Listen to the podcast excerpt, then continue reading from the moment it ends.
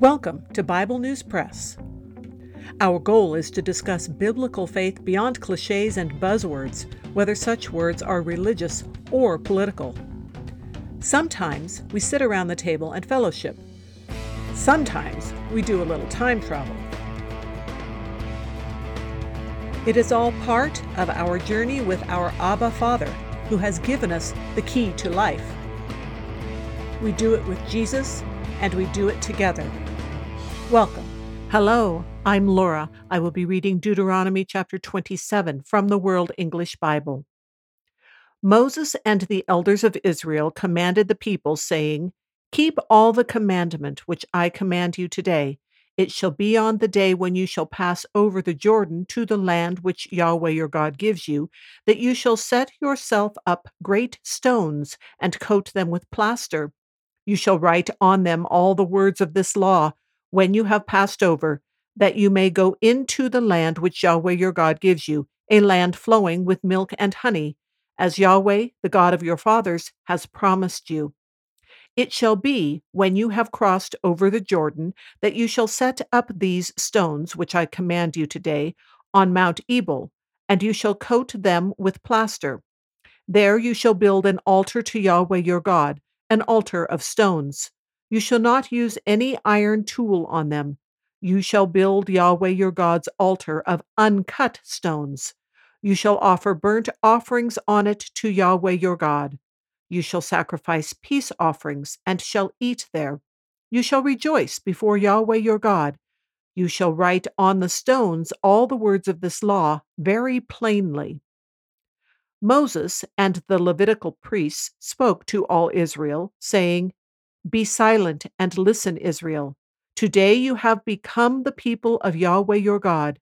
You shall therefore obey Yahweh your God's voice and do his commandments and his statutes, which I command you today. Moses commanded the people the same day, saying, These shall stand on Mount Gerizim to bless the people when you have crossed over the Jordan Simeon, Levi, Judah, Issachar, Joseph, and Benjamin. These shall stand on Mount Ebal for the curse Reuben, Gad, Asher, Zebulun, Dan, and Naphtali. With a loud voice, the Levites shall say to all the men of Israel, Cursed is the man who makes an engraved or molten image, an abomination to Yahweh, the work of the hands of the craftsman, and sets it up in secret. All the people shall answer and say, Amen.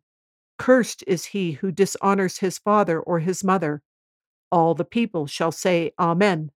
Cursed is he who removes his neighbor's landmark. All the people shall say, Amen. Cursed is he who leads the blind astray on the road.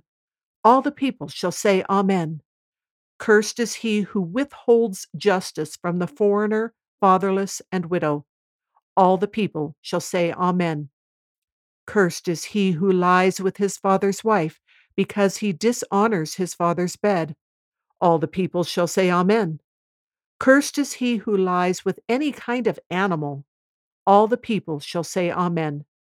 Cursed is he who lies with his sister, his father's daughter, or his mother's daughter. All the people shall say, Amen. Cursed is he who lies with his mother in law. All the people shall say, Amen. Cursed is he who secretly kills his neighbor. All the people shall say, Amen. Cursed is he who takes a bribe to kill an innocent person. All the people shall say, Amen. Cursed is he who doesn't uphold the words of this law by doing them. All the people shall say, Amen. That is the Bible News Press segment for today, but not the end of our journey.